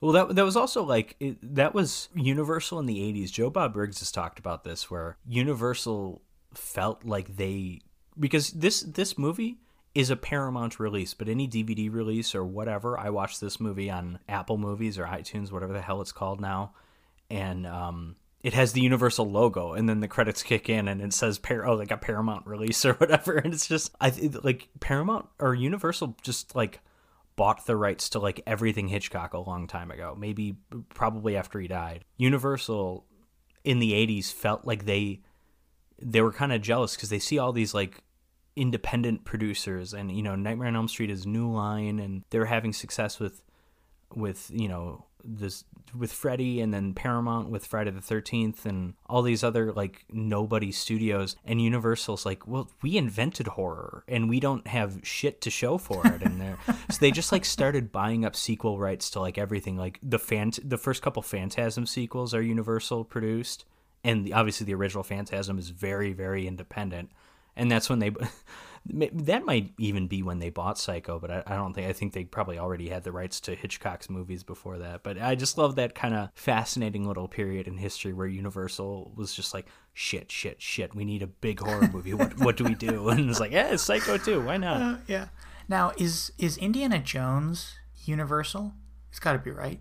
I think that might be a similar thing to yeah, because Psycho. Because I think it's it's well, it's the Paramount logo because they have like the all the movies. There's like a mountain or something that yeah, fades the into the Paramount logo or the Paramount logo that fades into something on screen. Yeah, but well, I know there's like a Universal. Well, the Indiana Jones ride is at Disney. I don't know. Uh, maybe it's owned by Disney now. Well, everything's owned by Disney now. Fuck Disney. Well, anyways, my point was uh, our podcast is probably owned by Disney. Yeah. oh, no. Didn't read the fine no. print. Oh no. Sorry, Disney. We love you. No, my point was. Remember how when, when we were watching The Mummy for the commentary track, like a few months yeah. ago. Pretty sure I was at my parents' house watching it because it's on VHS there. Yeah, yeah, yeah. And uh, but it opened with like this fancy Universal mm-hmm. montage of like all of their movies, and Psycho oh, was yeah. in it, and Indiana Jones was in it, and all these great movies, and then it and then it kind of like started with the with the mummy okay my favorite of those uh, little montages and i can like still hear the music in my head was on some hitchcock dvd and I, I i haven't owned a lot of hitchcock films on dvd i own a few now but i never did when i was younger i would just like rent them from the library or blockbuster or whatever but on some of the Hitchcock DVD releases, it opens with that a universal montage of everything from Hitchcock movies and it's freaking incredible. And it's like I know what like 90% of those things are but when I was a kid I'm like oh I want to know what that one is. I want to see that movie. I can yeah and I remember my Jurassic Park DVD has like probably the exact same one you're talking about with the mummy where it's just yeah. like all these there's probably Psycho there's probably Jaw Jaws is definitely on there. But yeah I love Hitchcock like I said, Psycho is not quite my favorite movie by him. It's it's definitely not the best. Vertigo is very clearly his best movie. Vertigo is better than almost every movie ever. Yeah, well, I was going to ask you that actually because I. But Psycho's ever... kind of the sentimental favorite because it was the first one I saw. I grew up with it. It was one of the early horror movies I saw that I would have gotten into. You know, I saw it as a kid, probably seven or eight. Loved it. Wow. Well, it's funny because I've I've only seen six Hitchcock movies. Uh, Vertigo is definitely one of them, and Vertigo is my favorite of the ones I've seen. But I've seen I've seen more films by Hitchcock than any other director. I've seen probably about 30 or so, which is oh, probably like half his... his... movies. He did a bunch of silent movies that I've never seen. Yeah, I think he know. did 50 or 60 movies. Yeah, probably at least. I recently watched, and by recently I mean last year, Notorious. And I really enjoyed that's, it. That's the uh, Biggie Smalls biopic that Hitchcock did. You're such an asshole. exactly. No, it's the Duran it. Duran music video. But anyways, I like I liked Claude Rains in it. Yeah, Notorious is great. It's um probably not quite in my top 10 Hitchcock movies. But, you know, I love uh, Vertigo North by Northwest Rear Window. Strangers on a Train is one of the best plots ever for a movie, I think, and that movie's freaking hilarious too. So many great ones. Psycho's it's it's a strong contender. It's probably his second best film it's probably barely my second favorite movie by his. It's almost first. But yeah, it's a great movie. It's a masterpiece. There's that, again, that 20, 25 minute stretch of um, Norman and Marion meeting through Norman burying Marion's body in the swamp. That stretch there. That is the best 20, 25 minutes I've ever seen on film consecutively and then it's kind of like everything after that isn't as good. The movie takes a bit of a dip after that. Yeah. And then the movie takes an even bigger dip, I think, after Arbogast is killed, because then we're dealing with John Gavin Vera Miles and like, yeah. Vera Miles is fine, but John Gavin just kind of sucks, and that's you know, that's that's my complaint there. I agree. Speaking of kind of sucking, let's talk about spookies, Jim. Yeah. do we actually hang on? Do we even need to talk about spookies? Can we just no. talk about Psycho for another hour? Yeah, absolutely. Absolutely. I mean, are our fans going to be upset by that? Probably not, because Spookies is real shit. Well, hey, you know, Phantasm and Screwballs is one of our more popular episodes, and we hated Screwballs, so I guess we got to give Spookies a shot. The there's first off there's like a there's at first I thought it was a midget, but I guess it's a kid running around in that phantasm dwarf dwarf outfit. You know what I'm talking Yeah, about? he's in a Halloween costume Yeah. as something. I don't know what he is. Well, uh, there's not much to say. First off, I guess this Well, is first let's let's answer the important question. yeah. Jim, is there a plot in Spookies? No. no. Yes, I agree. I agree. There is not one. Well, see, so here's the way I'm gonna explain. I do not this. envy your task here in describing Spookies because this is kind of just like a what the fuck are we doing kind of. Well, if it makes you feel any better, or I don't know how you're gonna feel about this, but I'm not gonna try to explain it. I'm just gonna say what it is, and, and then we can talk about parts of it. it's a movie that speaks for itself, I guess. If you first of all, it's on Shudder. If you're Yes. that curious, Yeah. If you're that curious, check it out. Joe Bob Briggs hosted it at one point. I don't remember which season it was of The Last Drive-In, or maybe if it was one of the specials. That's probably the far more entertaining way to watch the movie than to just literally watch Spookies. So I'll just, you know, quick plug for Shudder, of course. Yeah, yeah, and that's exactly how I watched it, and I like the description on Shudder. It's like, oh, a group of teenagers are out for a party until they come Group to a group of teenagers and one 75-year-old man. I know. Anyways, the weird thing about So, so a group of teenagers and their real estate agent into a house. yeah.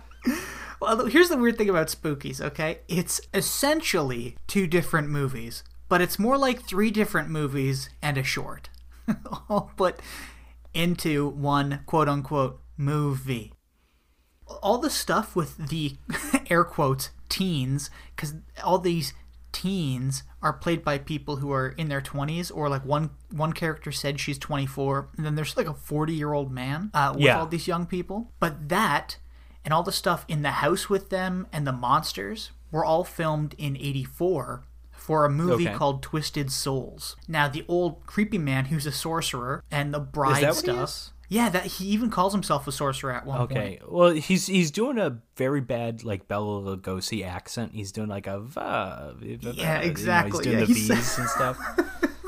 He's doing a he's doing a Chekhov on original Star Trek, almost. Oh, a little bit, yeah. Nuclear Yeah, vessels. Yeah. well, the Chekhov gets rid of the W or the V's and puts in W's. Yeah, Lugosi yeah. does the opposite, so a little different, but yeah. but uh, yeah, just the same level of terrible. Yeah. So then there's Oh, like oh, old- it's worse than Chekhov. It's far worse than Chekhov. So this guy, he's like an old sorcerer, and he's got this midget son thing. I don't know. Then there's a kid named Billy. He's got a green son. Yeah, yeah, he's got a green son. Uh, there's a kid named Billy. There's also a bride, and there's a cat man who looks like a reject from the most recent Cats movie. It's like a gypsy cat yeah, so, so the cat man, yeah, because he's basically a werewolf, but he's a cat. right? Because he, he acts like a werewolf, but he Yeah, meows a few and- times. and- It's not he- bad makeup. No, but he also he also he doesn't have two hands. One of his hands is a cat hand, and then the other one is Okay. a is a hook. Did you notice that? Oh, he's like the guy from Enter the Ninja. Then I know. I Yeah, don't think I did notice that. Yeah, he's got a hook for a hand. But anyways, mm-hmm. all that stuff. Buster. Bluth over here. Exactly. yeah, but all that stuff with the sorcerer and Catman and stuff that was all filmed in '85. So I guess what had happened was they that they had filmed a movie or most of a movie called Twisted Souls, and then their studio ran into some legal trouble with the person who was writing Twisted Studio Souls. I in think quotes, of course. exactly, yeah, studio in quotes. Their mom's house foreclo- had to foreclose. yeah, they couldn't film in grandma's basement anymore. So I guess it, it was something like they put that movie on hold, and then in '85 they brought in a new director and writer to film, stroke Right, all of this other stuff that they then just crammed into one movie and called it Sp- Spookies. Which I will say, it's a good title. It's a misleading title, but it's a good title. It's the name Spookies sounds like a good time. It does. It sounds like a Ghoulies, like a family-friendly horror movie. Sounds like, a you're gonna have fun. You're gonna Goonies. Be You know, it's it's a name like that. Yeah. And this is not a really a family-friendly movie. Not that it's like horrific or intense or anything, but it's not really like a Gremlins. You know. No, it's it's definitely um not I don't know if, if you're if you're under 14, you probably well, if you're under 12, you probably shouldn't be watching it. You know what I mean? Like, there's nothing that bad in it, but If you're above baby age, you should not be watching it. any age you should not be watching it. You should just open your trash can and throw it in. Or flush it down the toilet like the forty thousand dollars. yeah, rip it up. Oh, I forgot to mention that Lila and Sam found what was left to that note in the bathroom when they were investigating Yeah, Catalan. I'm yeah. sorry, I missed a crucial plot point. But now we're talking about a movie without a plot. With and no plot boy, don't points. you miss that?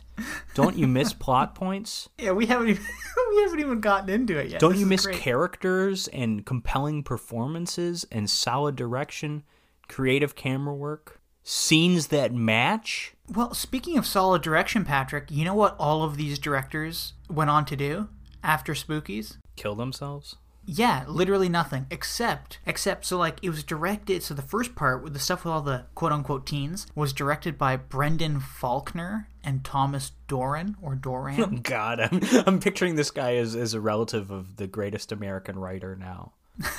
oh my god, terrible. This is a Southern Gothic film. Excuse me, I didn't give it enough credit.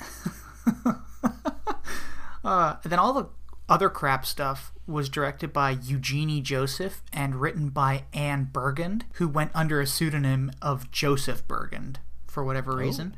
But Anne Bergand was a producer on The Mask, Jim Carrey. Oh, And I didn't look up any of the actors because they're all terrible people and I'm sure they're out of work. well, we don't know they're terrible people. They're terrible actors. We do know that.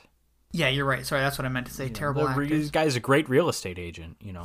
Um, yeah. But hey, speaking of which, I you know just go back to Psycho for a moment. I did not mention anything about the writer of Psycho, and that is one of my favorite scripts with a big asterisk on it, where you know it's kind of that it's got that rough scene towards the end. But overall, love the screenplay, written by Joseph Stefano or Stefano, who went on to create the television series The Outer Limits just a few years later. So classic science fiction, you know, kind of horror related, but it's a sci-fi show, sort of Twilight Zone ish. And he also wrote a, wrote an episode or two for Star Trek, I believe. Oh, the wow, original okay. series. So he was more of a sci-fi guy, I think. Robert Bloch, also Robert Bloch. I I believe it's pronounced Bloch. It's spelled like B L O C H, so you'd think yeah. Bloch. But he also wrote an episode for the original Star Trek series. He wrote Cat's Paw, which is like the haunted house Star Yes. Trek episode. Yeah, yeah. That is that's the author of the that's the written by the guy that wrote the book Psycho. Well, apparently, Psycho, the, like the, the novel, was such a big hit. I, I, I think like it was. Yes and of no. awards. I'm, I'm. Have you seen the film Hitchcock? You probably haven't. It's the Anthony Hopkins, um, Helen Mirren movie. It's not bad. It's not really. It's not a, a true biopic, but it's it's okay. That that movie kind of depicts Hitchcock and the struggles that he endured when making Psycho, and it's a lot about his relationship with Alma Reville, who is his uh, wife, who was apparently very important in most of his films. I don't really know much about her though, but according to that movie, it was basically like the book may have been successful. I don't know, but when they were making the movie, they wanted to be so secretive about the plot that Hitchcock like personally bought as many frickin' copies of the book that he could so that no one could read it and know the twist ending. oh my god! Wow. Which I don't know if that's Wow. true, but that's in that movie. And if it is true, that's commitment, you know. Yeah. Well, you know what else I, I I read about Hitchcock there? He that he funded the movie out of his own pocket because Paramount didn't want to gamble on Psycho. That is true. Yeah, cuz he's making a darker movie and stuff. And I think at one point Psycho was going to be just like an hour long and it was going to be like an episode of Alfred Hitchcock Presents, and I think that was because he didn't really have no one really had confidence in this story.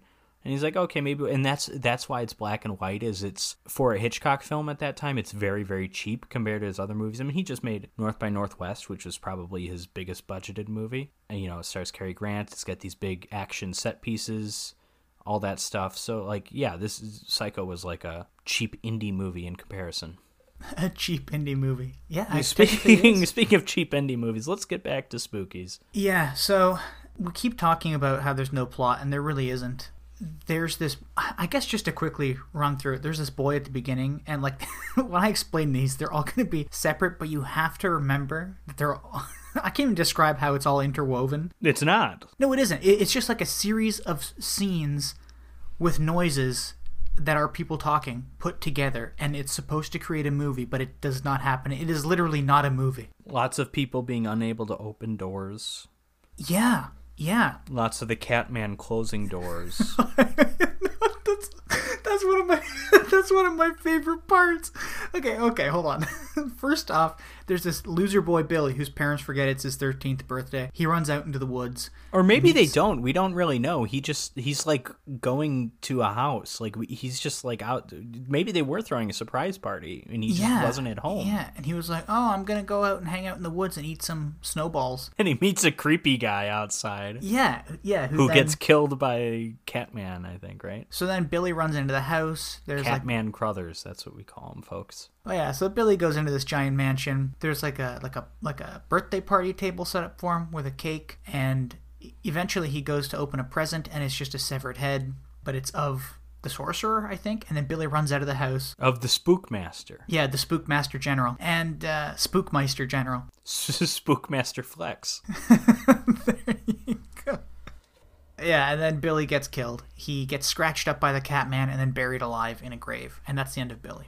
So there's also before I get to the teens, the quote unquote teens, because they're the most like they're the they take up the largest chunk of the movie. There's this sorcerer first, and I think he's actually the first character we see, and he's a terrible actor in terrible oh. old age makeup on this terrible Yeah, I'm set. not saying Tor. It's passable old age makeup. It's fine. Well, when you're so I was watching this on Shudder For a on my. movie like this, it's fine. You're right. For a movie like this, it's fine, and we'll leave it at that. But he's got this whole plan to take people's life force or something I mean, and resurrect. I mean, he doesn't have a. The the movie tries to convince you he has a plan, but he doesn't really have a plan. yeah. Uh, so he, he he introduces the audience to this woman who's in bridal clothes and in a wedding gown in this coffin. And he's like oh i'm gonna bring her back. I just gotta kill a few more people. And this cat man is purring next to him as he's petting him which is really creepy. At one point after uh, some people have been killed uh, actually i don't think anybody's been killed at this point but his bride awakes. She she awakes from her slumber. Oh yeah, Winona Ryder. She looks like a blonde Yeah. Winona Ryder when Yeah. we just cut to her the first time. She looks like because isn't, isn't she blonde in like Beetlejuice or something? i know no she's got black hair in beetlejuice doesn't she I don't know. She's blonde in something but this woman is is is a beautiful woman and she wakes up with the worst scream ever. But she wakes up and tells the sorcerer, "No, let me die. I don't like you." and then she And runs boy, away. am I with her. And she runs away, and I'm just gonna tell you. Well, this is like the last scene of the movie. Now we're talking about. Yeah. I'm just trying to like knock these. out, well, listen, no- listen. Let's. We can't beat around the bush much longer. Let's talk about the farting zombies. Okay, yeah, the muckmen. These disgusting. They're not muckmen. They're they're they they they're farting zombies. This is as much as I hate this movie and think it's terrible. This scene is comedic gold. I found myself laughing so hard at this scene. It's so positively dumb. You have the Jersey Boys guy with his girlfriend or whatever. They're like hanging Yeah. out in the wine cellar, and then these like blob zombies pop out from the ground and they start attacking. And there's just farting sound effects for no reason Yeah. throughout the entire scene. And it's just so dumb. And I, I read on IMDb that like that was a decision by like the executive producer who's like, hey, let's have farting s- sound effects, and everyone else Why? is like, no, that's dumb. But he overruled them. Yeah, that's the thing. It's so bizarre, and it's played completely straight because the farts are just added obviously in post production. So like nobody's reacting as if they're fighting fart monsters, but they're Yeah, just well, farting. It's so stupid. It's so ridiculous, but also because the actual costumes, the makeup looks actually pretty decent. Yeah, and that that's the thing too about you know spookies. We get we we really get a combination of good looking monsters and some terrible looking ones, but but like there's some good effects work in this movie, and there's some good makeup, and there's some good spooky Halloween costumes, and then you know there's some awful stuff too. But yeah, these guys are fine. They're they're fine. Oh, now, cause see, I want to get almost directly into the monsters, but give me two seconds, and I'll explain to people why there are teens at a at a house with a sorcerer and a bride. But yes, please explain to me. Well, first off, let's talk about Catman real quick. He appears and disappears throughout the movie. Oh, for fuck's sake, just get to the teens. okay, the okay, Catman is okay, doing his okay. thing. Catman's hanging out behind doors. That's all he's doing, and it's ridiculous. Yeah, he's hanging out in the window in one scene. Yeah. yeah he's just there. So these teens, they're driving. They've come from a party because they got kicked out, and they're looking for another party. And with these teens, as you point out, there's like Jersey boy and girlfriend, a guy with a fucking muppet, Oh God, yeah. then a, a a British lady who's kind of rude, and her emasculine, eh, sorry, emasculate boyfriend, and then there's like 45 year old man dating Yeah, the real estate 20 agent. year old yeah yeah dating 20 year old woman and they all show up at this house and jersey boy's like hey oh hey this looks like we could have a party here oh hey oh and then they all go in and then they start getting attacked by monsters after their friend gets turned into a witch after they use a ouija board Yeah, there's a Ouija board or Ouija board, whatever it's Yeah. called. That's that's pretty much the plot in so much as there is a plot. Well, you know, I'm wondering if the original plot, like of this Twisted Souls movie, was that they accidentally like summoned a demon and it went into this chick's body, and this demon just wanted to kill everybody in the house, so it started summoning other demons. Probably, I don't know. Yeah, there's there's a very loose kind of Evil Dead setup. Yeah, Very it could- loose. And then they come upon a room that has like satanic stuff in it and a statuette of this demon. But because this is two different movies mashed together, none of it lines up or adds up or makes any sense. Because then you have like this sorcerer playing chess with a cat man and a midget son, midget blue son, midget green son. He's just a child. He's not a midget. Why, I, I don't know. I think in some scenes He's a kid. He's a kid in in a Halloween costume. He's just someone painted him green, and he's got the little vampire fangs. That's what he is. Oh, you're right. He does. He's got those dollar store vampire fangs. yeah. Yeah. But anyways, the monsters. We already talked about the, the Okay. fart men. The zombies, some of them look pretty good. Yeah, Some the of them look zombies don't really pop up until the end, and that's that's the scene when the bride's running around, she's being chased, the record is is being scratched all over the place, and What? they're What? just they just kind of show up. They're they're not really they're not set up. They're just like there's even a scene where she like kicks a skull out of the way or something, Mm-hmm. and then a zombie gets up from beneath the ground, and then in the next shot she's on the ground, and it's like what? How did that happen? Yeah. It's just, yeah, the zombies, some of them, they look okay, but you know, they're I don't know what they are, where they're from, you know. Well, I guess I guess the house does have a giant cemetery and it's in the yard. I guess there is that. yeah, and that is supposed to exist in this movie because the sorcerer has been killing people, keeping his like trying to bring his bride back to life. Sure, I guess, whatever. Yeah. All right, so what other monsters do we got? We got Spider Lady. Spider Spider Lady's Lady. good. She is Spider one who Lady actually is good. looks pretty good. And she kills the man with the Muppet, who's an absolutely terrible character. He's a he's shit. All the characters are total shit, and but especially this guy because he's got a Muppet Muppet puppet named Mook, who he talks to, and it's like grow the fuck up. This guy's like thirty eight. Like stop it. Whatever you're doing, just stop. And it's not funny. Wouldn't it be funny if the 45 year old man had the puppet? Oh my god, that'd be so embarrassing. because that would have been like an attempt to like here, let's make him look younger. He's acting like a teen. Teens. Yeah, let's puppets. put a backwards baseball cap on him and give him a puppet. God, fuck, that would have been so embarrassing. But yeah, he gets all of his juices sucked out. they like, it's like they made a life-size balloon of this actor and then just took all the air out for when the spider lady attacks him, yeah. which is great. But the And then we've also got the um, lizard mermaid things. Those the, things the mermaid cool. goblins. Yeah, whatever that is. The the ghoulies. It's it's, it's a very yeah. loose kind of ghouly looking thing. Um, Yeah, the movie implies that there's more than one of them. There isn't. We only we've never see more than one in a shot, but but the movie wants you to believe that there's like three or four or Yeah, fifteen something like of that. them. yeah, Those things are cool. They look good. Those are those are some good puppet. they look at. I like the way they move, especially that shot of that one crawling under the bed with its tail kind of swinging. I liked that. There's the there's a really weird monster. The I, I haven't labeled as the gloopy bone tail, and that's what kills the mean British woman. You know, like she thinks it's her boyfriend, and then it gets close to her, and it's like this gloopy monster that has this bone tail that chokes her and then throws her on the ground, then incinerates her face or something. Yeah, it's fine. That one was all right Yeah. their friend that got turned into a witch. Yeah. The makeup's pretty all right. This is very like e- it feels very Evil Dead influenced. Like the, the when when a person's possessed by a demon in the Evil Dead, they'll have like the the over the top makeup and talk weird. This one has the voice of the sorcerer for some reason. Which, by the way, all the voices, did you notice?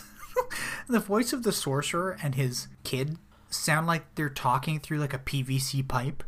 Yeah, the sorcerer er, the sorcerer sounds really weird. Weird. His the, the line when they when the kid opens up the birthday present, he's like, "Happy birthday, Billy." He sounds like he's like fr- coming from another dimension or something. Yeah. Yeah, well, look, I've got a glass here. It's almost like Happy birthday, Billy. Yeah, that's good. That's perfect.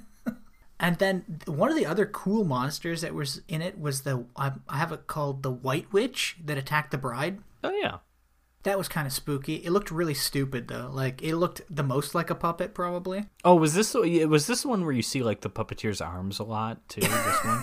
Yeah, Yeah. I think it's this one, isn't it? Yeah, yeah, but it was a good one. I liked the way its mouth moved. It That's a good like. Halloween haunted house decoration. It really something is. you'd find at Spirit. You know, that's, Yeah, it is. And that's both a good and a bad thing. it's Yeah. a good thing for like a movie like again, like if I'm if I'm watching a movie called Spookies, I'm expecting things like that. You know, that's kind of what it sounds like. I will say the best spooky though that was in the movie was the exploding Grim Reaper. Oh, th- this is legitimately a very awesome looking Grim Reaper. he looks scary, and he's a badass. He's got a giant scythe, big red glowing eyes, some fangs, but you can see the cloth, And he's of where, like, the combustible. doesn't meet. Well, he attacks. So uh, pretty much at the end, there's three people left before they die. Then the bride starts running around. The Grim Reaper should be the climax, by the way. He sort of is for like our main characters, but then we pick up with the bride for no reason. And this Grim Reaper attacks the real estate agent, his girlfriend, and Jersey Boy's girlfriend. And real estate agent just tussles with him for a second and then throws him off the roof. and then it, it cuts to like a wide shot of this explosion. this huge Yeah. explosion going off, which is ridiculous, but it was Great pretty stuff. cool. I don't know, like th- this movie's so shit. There's literally nothing to this movie. You know, usually Mm-hmm. I would say if you want to just throw something on and like have a few drinks and shoot the shit with a friend, then like a movie like this would be good. Yeah. But I, Yeah, the best even- case scenario, the best, the only circumstance where I would maybe recommend putting spookies on is like in the background of a Halloween party where no one is really watching the movie. Because you get all these different monsters. It has the appearance of like a movie you would want to watch around Halloween. It's just terrible. And it's and it's not worth watching. So like It's maybe in the in- in the background maybe that, that's like the best case i don't even think i want to sit down with a friend and just talk while we're watching this movie this is, is like on in the background and you know you might glance at it every 14 minutes or so yeah. that's that's and if you glance my at it, recommendation to you dear listeners in regards to spookies And if or you just watch at the it- joe bob version because that's i mean he makes any awful movie a little bit better at least Yeah, and it's also it feels definitely feels too long for what it is as well. You know, because again, it's just a mashup of scenes, and it's like, why does it need to be an hour and thirty minutes? oh let's talk about our twist ending What's our twist ending? There's a twist ending. There's a, like a cliffhanger Oh, oh, yes. or whatever. Okay. Because the bride is running away, and the bride. This is the scene that woke me up because her scream is just the ugliest sounding thing I've ever heard. But she's being chased by all these zombies. And you know they got a lot of zombies, and I appreciate the space they have to work with. Like this scene Yeah. isn't awful. And then she eventually finds a car, and she gets in the car, and she's trying to turn it on. And then some guy comes over. He's like, "Hey, what are you doing to my car?" And then she's like, "Help me!" And then the guy sees all the spookies chasing after and he's like, "Oh, here!" and then he starts the car up, and they start driving away. And she's like, "I'm finally safe or something." And then the guy stops the car and turns over towards her and he's the cat man. I mean, he wasn't earlier. He applied his makeup in between shots. And I think he says something like, Don't you know I always loved you or something? So the Catman also had a thing for the Spookmaster's wife, I guess, after all these years or maybe centuries. I don't even know. So that's kind of a twist or like a cliffhanger. Yeah, It's well a then, ending. It's really, you know, because we loved this character so much that we met three minutes ago and really wanted to see her make it Well, out but then- alive. but then we also can't forget that then this like stone coffin lid flies off, and Spookmeister General is oh, there Oh, yeah. laughing maniacally with his hands Well, I mean that's just like a spook thing. Yeah. yeah, uh, spooky. Yeah, well, he he's first of all, he visually he's kind of reminiscent to the Tall Man a bit. We should point that out. Yep, I mean, he's just wearing a suit and he's kind of old. I guess that's it. looks kind of gray. Yeah, and then I mean, he obviously he's doing his Bela Lugosi accent thing, which is awful. I'm convinced Bela Lugosi could pull off an American accent better than this guy can pull off a Bela Lugosi accent. I'm just saying that. Yeah. Uh yeah, it's a it's just it's a real fucking trash movie. It's a pile of garbage is what it is. so, Jim, what did you think of Spookies? It's a real fucking trash movie. It's a it's a pile of garbage is what it is. Yeah, it's a walking disaster. I mean, this is an awful movie. I, I teased earlier in the at the end of the last episode, which this, I recorded that episode a long time ago, so I can't remember exactly what I said, but I said something about like we're doing Psycho and Spookies. We're doing the greatest horror movie ever made and the worst horror movie ever made. And then I kind of joked like, eh, it's not actually that bad. No, no, it is. I mean, Yeah, I'm not it's saying that bad. Spookies is literally the worst horror movie ever. I think it's a little bit better than Halloween Resurrection. I think it's a little bit better than. It's probably on the demonic toys level. You know, there's worse movies. There's always going to be worse movies, but Spooky sucks. It Yeah, really is atrocious. It's it's um it's embarrassing filmmaking. It's bad acting. Um, obviously, you know, no amount of editing could have saved this movie. You know, to, to try and Clearly. make the movie more coherent as one story. It just wasn't going to happen. I think really, if you get rid of everything other than the fart zombie scene, you've got a great ninety second short film. Absolutely. Really, at the very least, you have one incredible Absolutely. scene in this sea of utter diarrhea. Oh, That's yeah. that's that's the best thing I can say about Spookies. is There's one fantastic scene, and it's got a fun title, and some of the monsters are good.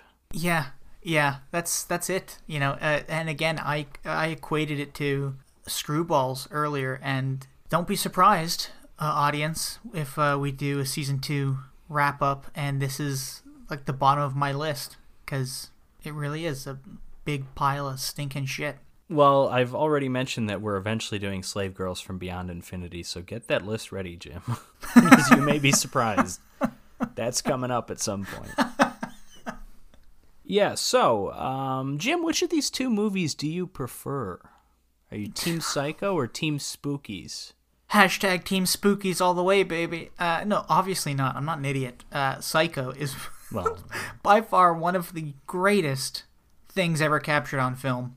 and honestly, even if Psycho were mediocre, it's that's already ten times the film Spookies is. Hundred times. If yeah, Psycho were nothing but a one man show starring John Gavin, it's better than Spookies. so yeah, we, we both agree Psycho is the superior film to Spookies.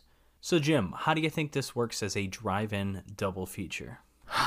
It doesn't work at all just because Spookies is so terrible.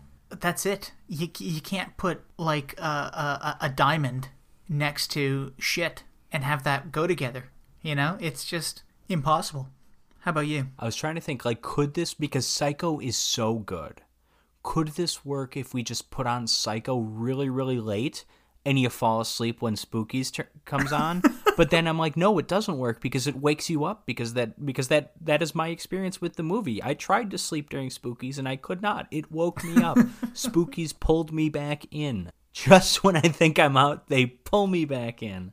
Yeah, yeah. I, I'm agreeing with you. Not a great double feature, or not not even a good one. Watch Psycho on its own. Spookies didn't have a script. That's a problem. Or rather, Spookies had two Two scripts. scripts, or maybe three. I don't know. I mean, they're yeah. both all of them are awful. Together, they don't work. So yeah, bad double feature. I've got to agree, and that hurts to say because Psycho is just that good, but Spookies is just that bad. Maybe Psycho's too good for a double feature. I mean, it's just pair it with any other frickin' movie we've watched. Psycho and Picasso Trigger. I'm recommending this as a great double feature. You know, Psycho and Ghoulies, Psycho and Killing American Style, all that stuff. All right, so Here's what we're doing next week. I'm joined by a special guest named Kevin, and we will be talking about a couple of 1955 sci fi horror monster movies in the British classic The Quatermass Experiment and Ed Wood's schlock classic Bride of the Monster, starring Bela Lugosi and Tor Johnson. So that's what's up next week. Be sure to join us. Feel free to follow us on Twitter at Drive-In Podcast. Check out our Patreon, patreon.com slash revenge of the drive-in. There you'll find commentary tracks and other random shit, uh, early access to episodes. That is, if you still want to listen to us after hearing us talk about spookies. So have a great spooky day, I guess. Make your day more spooky by not watching spookies. How about that? That's a good one. I like that. Let's let's leave it at that.